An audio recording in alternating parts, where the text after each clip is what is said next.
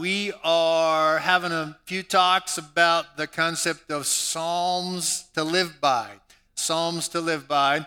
And just uh, poking around through some of the different Psalms and uh, concepts, ideas, insights, revelations, thoughts that uh, could help us live abundant lives. So today, I want to uh, read through Psalm 110. There's four verses of it anyway.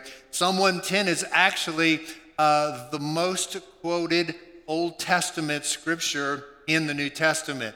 So uh, it's a, it, these are verses, these are ideas that were part of the Old Testament mindset uh, and have uh, made their way into the New Testament mindset as well. So, Psalm 110, verse 1 says, The Lord says to my Lord, or Father God says to Jesus, Sit at my right hand until I make your enemies a footstool for your feet. The Lord will stretch forth your strong scepter from Zion, saying, Rule in the midst of your enemies. Your people will volunteer freely in the day of your power, in holy array from the womb of the dawn. Your youth or your offspring are to you as the dew. The Lord has sworn, will not change his mind. You are a priest forever, according to the order of Melchizedek. Uh, today, I want to take a few moments and kind of talk about this idea of ruling in the midst of your enemies.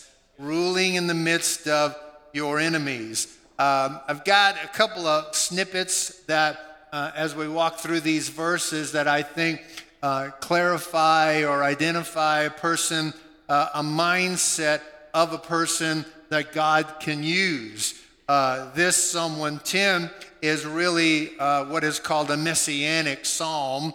Uh, it is about the Messiah who's coming, it is foretelling uh, some things about Jesus, but there are some ideas in here and some mindsets in here that can position you and I to get into a place where God can use us. So I've got eight of these, and I've got 39 minutes, and it's going to happen in the name of Jesus. He'll, he'll do it again. That's what we just sang, anyway. Number one is having a revelation of God's greatness. Uh, a person that God can use has an understanding of the greatness of God, the greatness of the plan of God, the greatness of the purpose of God in the earth. So, uh, Psalm 110, verse 1 says this The Lord says to my Lord, Sit at my right hand until I make your enemies a footstool for your feet. Just a reminder, church, uh, we are involved in an enterprise that cannot fail.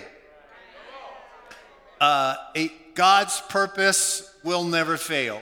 Uh, God's house will never fail. God's plan will never fail. Uh, it is, as history shows us, there are governments that fail, uh, there are economies that fail, there are businesses that fail, there are styles that used to be cool, but now, if you looked that way, it would be a failure.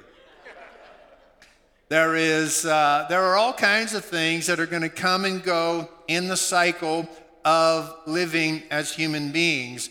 But I think the thing that we have to constantly remember, and coming from a biblical understanding, being reminded of this uh, in church on a regular basis, is that all, all things that are coming to pass are coming to pass. And it's all going to ultimately fail. Uh, and but there's one thing that's never going to fail, and that is God is going to cause all things to become a footstool for his feet. Amen. So you, you might be in the middle of a situation that doesn't look like that is happening, but can I just assure you that God is at work and he's going to ultimately going to make everything come under the submission of Jesus' lordship. Every knee is going to bow, every tongue is going to confess that Jesus is Lord. And that's what you and I are involved in is, is that spreading that message, uh, declaring that truth, and making sure that our lives are built on that idea that uh, it, you know, you may go through a business failure, but Jesus is still Lord and He can pick you up again. You may go through a relationship failure. You may go through all kinds of stuff that, that can fail. Uh, our economy is, is crazy things are going on. But what you and I have to keep falling back into is this idea that God's purpose, God's plan, God's house is not going to fail. 1 Corinthians 15, verse 24 says, Then comes the end when he delivers up the kingdom to the God and Father, when he has abolished all rule and all authority and power, for he must reign until he has put all his enemies under his feet. You're, not gonna, you're never going to hear this on the news. Uh, you're, you're never going to see this paraded through most of social media because even a lot of social media, you might be on social media, I could be on social media. How many of you know that there are some things that are being said on social media that are being filtered out completely? Just here to remind you one more time God has sovereign rule over all of history. God is ultimately in charge of all of human history. So whatever you are doing with your life, you want to make sure it's attached to the greatness of God. It's attached to the plan of God. It's that your life has meaning when you attach yourself to the purpose of God. So we are not serving a weak God. We are not serving an emaciated, kind of hope so God. We are serving a God who reigns over all of history. Some may say, Amen. Amen. Second idea that uh, comes out of this psalm is this we are indispensable to his plan. We are indispensable to his plan. So, verse 2 says, The Lord will stretch forth your strong scepter from Zion saying, Rule in the midst of your enemies. The scepter of a king was really the extension of that king's authority. And so, if somebody was coming before the king and they were being judged, whether they would live or die, or whether they would be given a position of favor, or they were being demoted, what the king would do is would stretch his scepter out with a yay or, or a nay the, the tool that designated his authority, you and I are the strong scepter in the hand of God in the earth. And uh, I know this sounds a bit um, plain, maybe, but I, I think it gets overlooked. The only way God is ever going to do his will in the earth is through people. So you are indispensable in the plan of God. God extends his authority into the earth through us. And a lot of times you can discover what your place is, how God wants to extend the scepter of his authority through your life by what bothers you, or maybe what you have a vision for, but the truth is, you are not just a bystander in life. You are, you are not just kind of watching it all go by. God wants to use you. You, you are placed on the earth to be an ambassador of an incredible kingdom, the kingdom of God. And I say, I say this because I know that just sounds like, well, duh, uh, that's what God would do. But I watch a lot of people who are Christians who don't do anything.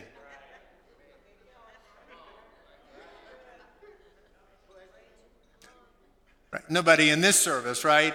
But there are so many people that they just kind of sit back and observe and maybe even have ideas and thoughts.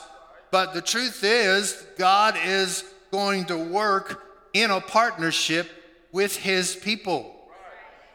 I think it would be an incredible thing to see a church that was 100% full of people who are actually engaged in doing something. Amen. We're not, we're not doing something like to earn the approval of God. We're doing something because God does what he does in the earth through his people. You can bring the presence of God. You can bring the authority of the kingdom of God. You can bring the will of God into a situation. Maybe God put you into the middle of a difficult situation. Maybe He put you there so that He could do something through you to bring heaven into the earth through you. So we are the we are the strong scepter in his hand if we will let him use us.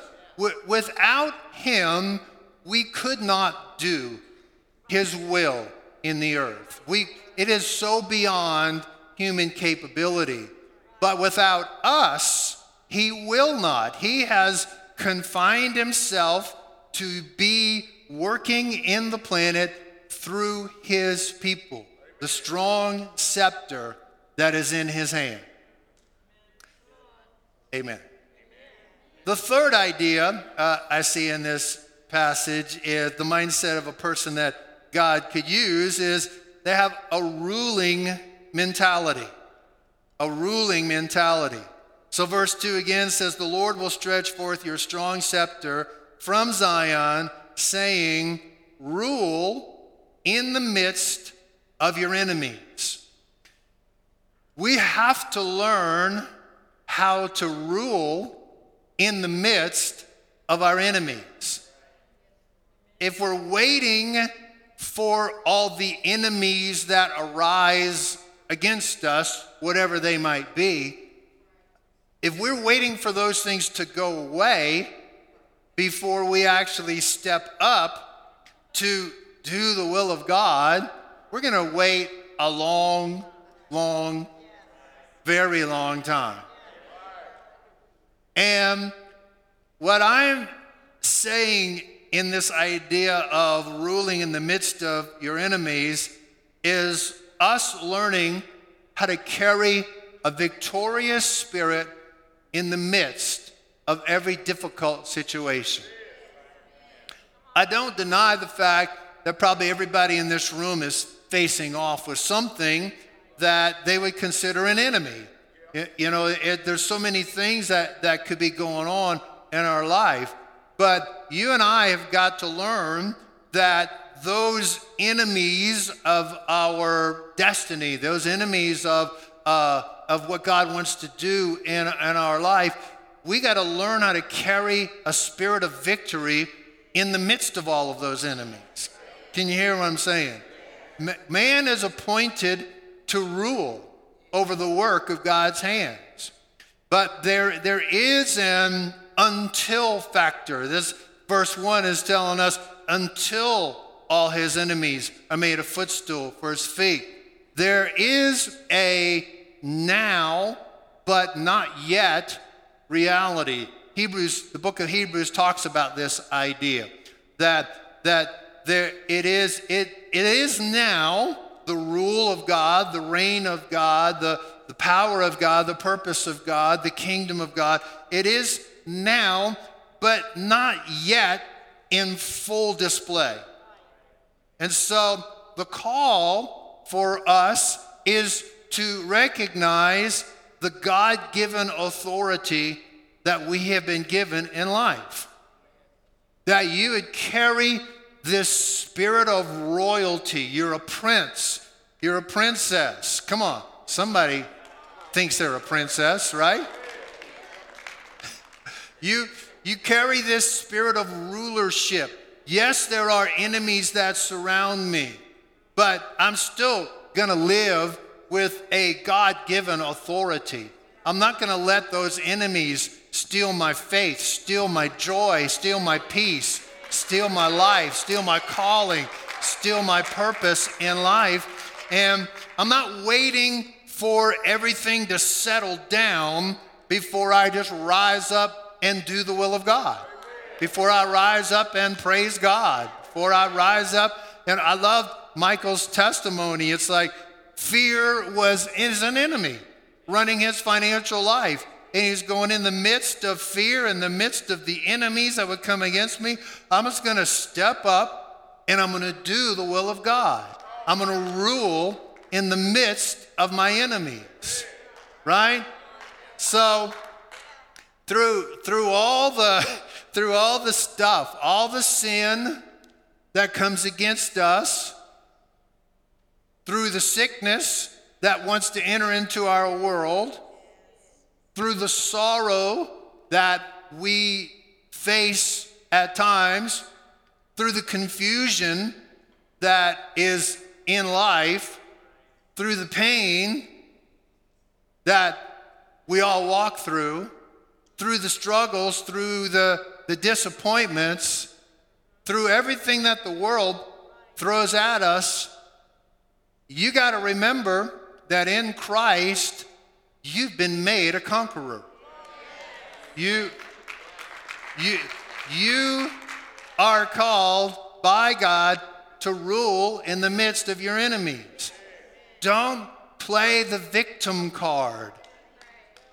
And that's not a fuss against somebody. You're only hurting yourself if you if you play the victim card. If you say, "Well, the reason I this is because of that." No, you got to live today in the power of the world that's to come. It's now, not quite yet, there's still stuff going on, but we take the power of the world to come, the final ending where it all is made a footstool under his feet. We live in the power of that in the world we live in now. Right? We, we, we live in the spirit of what will be, but it's not fully yet. But we have a glimpse. We kind of see it we have a, a, a, thing. And so when an enemy comes against your life, whatever that enemy happens to be, we got to live in the spirit of ruling in the midst of our enemies. So, you know, we look back at the original intent of God when he created mankind and put him in the in her in the garden of Eden and we look at what God has intended and how it was stolen away from us. And we look forward to what's going to be the restoration of what God started at the beginning. So he always had good in mind, he always had healing in mind. He always had blessing in mind. He always had favor. He always had peace. Always had that in mind. So we we live, even though crazy things might be going on. Your car might be messing up. Your job might not be so great, but we, we live for a world that's yet to be. While we're in this world that we find ourselves in today. So I'm just here to encourage you to keep ruling in the midst of your enemies. No matter what's going on, just keep worshiping God. Right? Just keep worshiping God. He hasn't changed. If all this stuff is going on, God's still the same. Keep, keep praying, keep serving, stay in church, and learn to rule in the midst of your enemies. Fourth idea that's in this passage is this a willingness to be used by God. So, verse 3 says, Psalm 110, Your people will volunteer freely in the day of your power.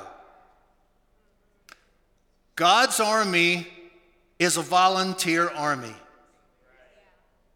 you you come to this church or a person goes to any church because they choose to.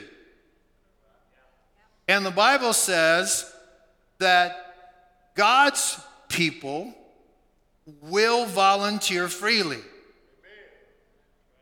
One of the, one of the distinguishing marks of a true believer is that believer is saying, God, what do you want me to do with my life? What is your will for my life? God uses people who are willing to be used. They don't think they're great. They don't think they're the best. They're just willing. They're just willing to do the will of God. They will volunteer freely in the day of his power. Jesus taught this idea John 7 17. If anyone is willing to do his will, in other words, you've already said yes before God has posed the question. If anyone is willing, because some people are sitting back going, God, I want to do your will, but first, can I know what you got planned? Because but if anyone is willing to do his will, he will know. The willingness precedes the knowing. He'll know about the teaching, whether it is of God or if I'm just speaking for myself. If you're willing, you will know. If you're got a yes before the question is even asked,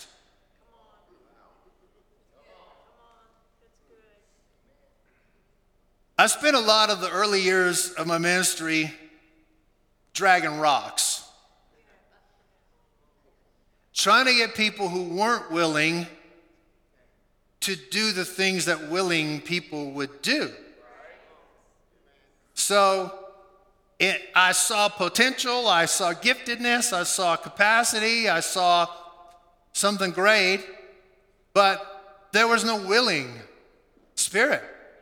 So I found myself in the first few years of ministry propping people up, babysitting, spoon feeding, trying to help people who really they didn't want to change.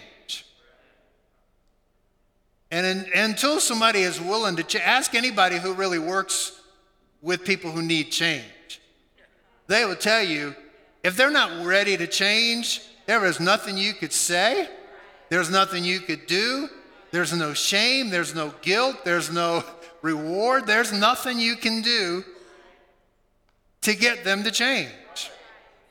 And I found myself dragging rocks, and, and I use that analogy because rocks don't move unless they're being pushed or pulled.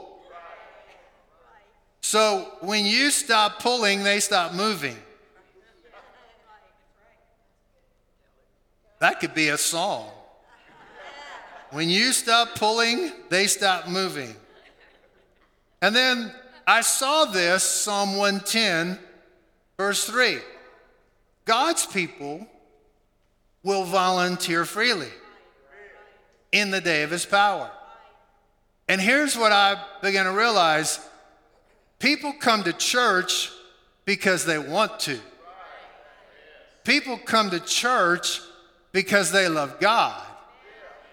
People are the church because they love God.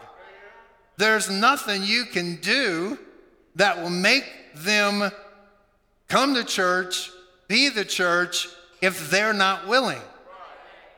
People pray because they love God. People give because they love God. People serve because they love God. Because God's people will volunteer freely in the day of his power. Am I preaching this right? Yeah? People worship. You know, there's a part of me that, like, I really want our church to be a praying church. But I realize people are only going to pray when they want to. There's no amount of me chiding or urging or begging or pleading, even though sometimes I follow myself guilty of that. Then I go repent because it does nothing that's good for my soul. People worship because they love God. You can't do anything with the unwilling. And you'll find yourself frustrated entirely by trying to get the unwilling to do the things, but God can do so much with somebody who is just willing, just ready to say yes, just ready to step up. Okay, that idea has blessed you enough. I'm going to move on. Number five is people that will be used by God, having the mindset that can be used by God, is leaning in to the power of God. Your people, verse 3, will volunteer freely in the day of your power. 1 Corinthians 4:20 says the kingdom of God doesn't just consist in words, but in power. God is a powerful God. Right? God's kingdom is a kingdom of power. And I think it's always healthy to have a hunger to see a demonstration of the power of God.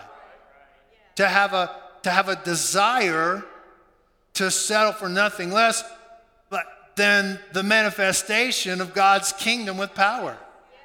It's like I see our prayer wall and I go and I pray over it and I see those needs and there's so many of them and they're so all over the map and it's healing, it's addictions, it's marriage, it's direction, it's it's all kinds of things.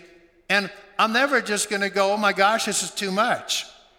I'm just going to go, "You know what? God's kingdom is a kingdom of power." In a day, God can turn the corner for somebody. In a day, God can bring healing. In a day, God can do. And I just don't want us as a church to never, ever settle for anything less than a supernatural church. I'm not, I'm not talking about being weird. I'm talking about believing for the power of God to move. You got, you got to know, miracles are never that far away for God to do something. Uh, last week, when Jessica was up leading prayer and she's talking about her dad uh, was diagnosed with cancer several years ago, and they gave him a 20% chance to live. And she said, He lived. God touched him. He made it through. And sometimes we all go, Yeah, that's awesome.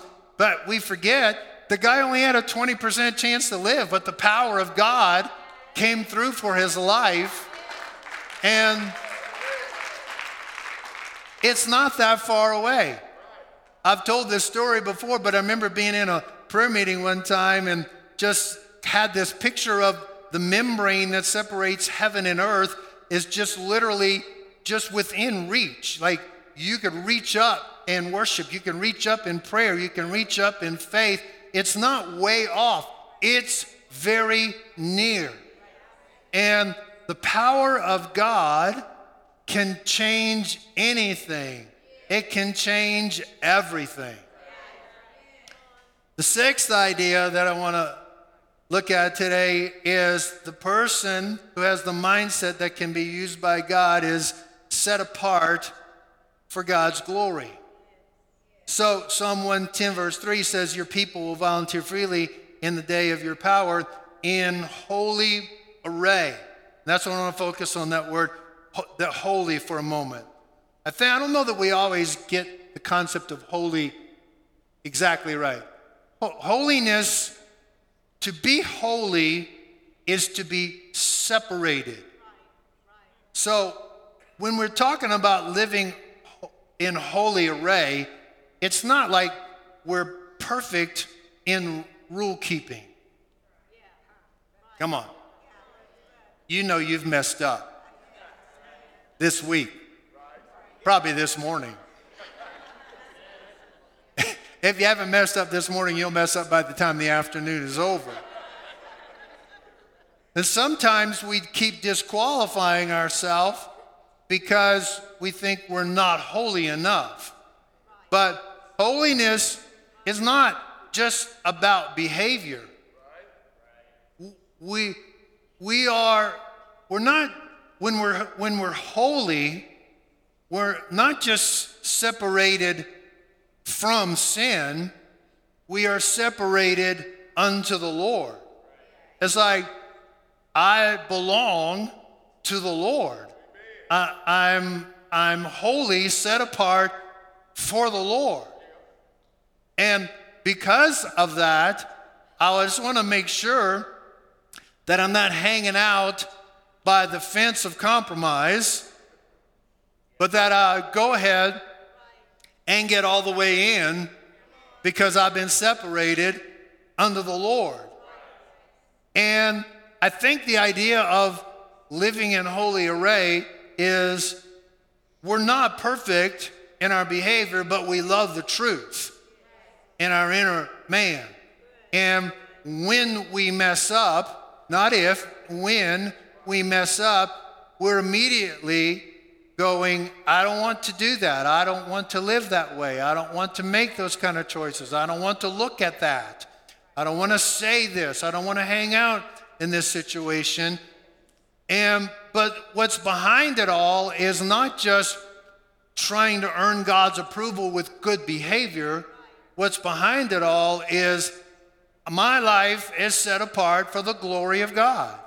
Right? I'm living for his glory. I'm separated, set apart for the glory of God. Right? So, uh, so, what we do, everything we do, we're doing it because we've been set apart for God. Why do we want a great church? For the glory of God. Why do we want to have magnificent praise and worship? For the glory of God. Why do we want to see people prosper in their career, in their business? For the glory of God. Right? Why do we want to see healthy, thriving marriages and families? For the glory of God. set apart, holy array for the glory of God. The seventh thing is being born again. So Psalm 110:3 again, your people volunteer freely in the day your power in holy array. From the womb of the dawn, your youth or your offspring are to you as the dew. I got just a couple minutes to develop these last two ideas, but, but I, I hope some lights will come on for us.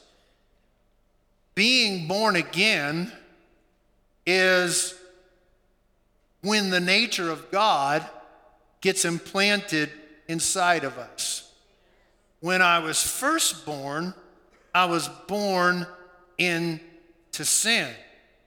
So the nature of sin lived strong inside of me. But when I became born again, the nature of God got planted inside of me. So it wasn't just, you know, I, quit smoking, chewing, drinking. It's that within me, God put the nature of God.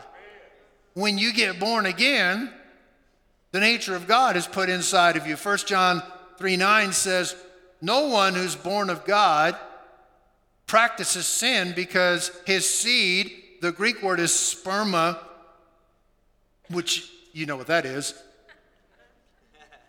but because his DNA abides in him.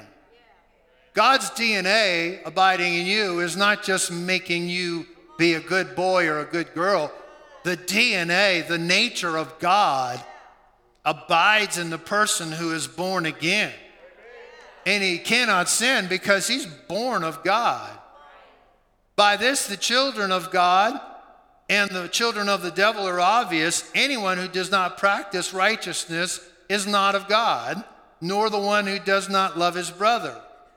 And so when you get born again, there's some kind of DNA inside of you that says, I'm not just the person that came out of my mom's womb, I've been born again.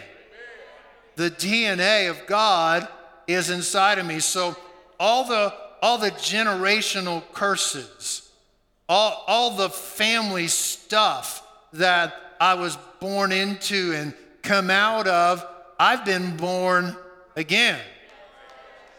And because when I was, you know, when I was born into sin, I loved sin. I was proud of sin. I would, I would boast about, man, I got so wasted last night. It was awesome. It was stupid. But now, it's not. I didn't get wasted last night, by the way. But there's something in the DNA of me that doesn't want that anymore. Can't say I'm perfect, but I don't want that anymore. 1 John 5 4 says, Whatever or whoever is born of God overcomes the world. This is the victory that has overcome the world, our faith. Whoever's born of God, born again, one of the offspring of God, however you were born the first time, does not have to define the rest of your life. Come on. That's a big idea to get a hold of. When you're born again, the seed, the DNA of greatness is placed inside of you. And then the last idea that I want to talk about, and then we'll pray together, is the kind of person has the mindset God can use is a praying royal priesthood. So, verse 4 says, The Lord has sworn, will not change his mind you are a priest, talking about Jesus, forever, according to the order of Melchizedek. Now, Melchizedek was found in the book of Genesis, chapter 14. Mel- Melchizedek was a priest and a king. All of the priests of the Old Testament were priests after the order of Aaron, where they were just priests, but they weren't kings. But the book of Hebrews teaches us that Jesus is a priest, a high priest after the order of Melchizedek.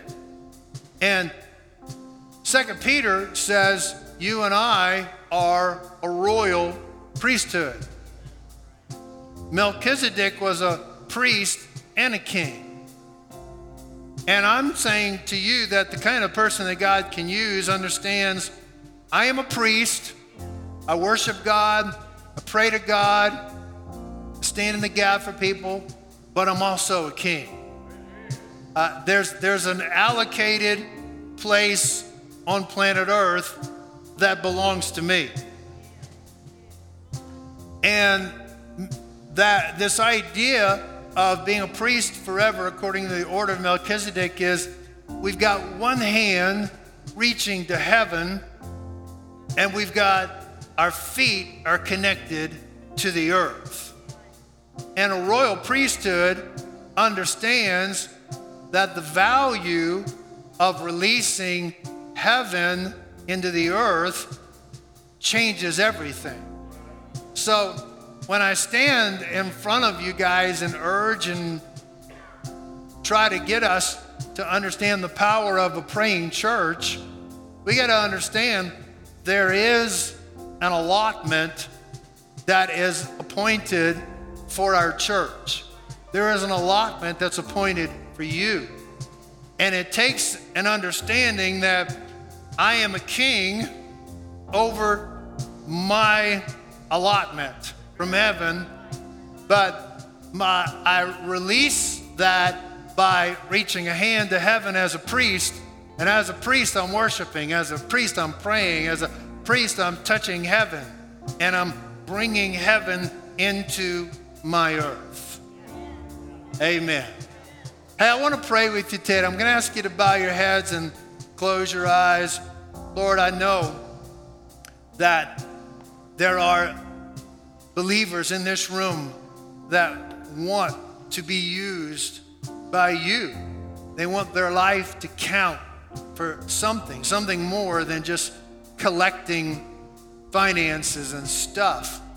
But you want to move through us, God, to accomplish your will in the earth. So I'm praying, Father, as we've walked through all of these just snippets of what the mindset of a person that can rule in the midst of our enemies. I'm praying for every person in this room, God, that we rise up with a God given authority in the life you've called us to live. With your head bowed and your eyes closed, I'd like to pray even more specifically. Maybe you're here today, you've never surrendered to Jesus before. I'd love to pray with you. Maybe you're here today, and if you're honest with yourself, there was a day where you used to be surrendered to Jesus in a way that you're not now. And it's time for you to come back home. Or maybe you just feel unsure about where you stand.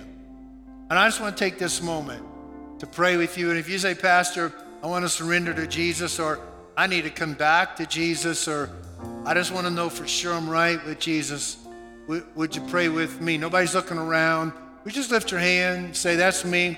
Would you pray for me? Would you lift your hand to God? God bless you. God bless you. And just say yes to God. God bless you. Come on, anybody else? You just, in a moment, no shame in this. God bless you.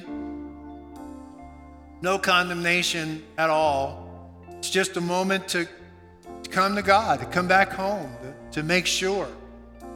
Anybody else? Thank you so much. Thanks. All right, let's pray this prayer together. Everybody say these words after me. Everybody say, Lord Jesus, I open my life, I open my heart to your love, to your lordship. I need you. I want you in my world as my Lord. I know I've sinned. I'm coming to the cross where you paid the price for my forgiveness. Today is a fresh start. It's a new beginning as I come to Jesus. Help me become the person you created me to be. Amen. Come on, let's thank the Lord.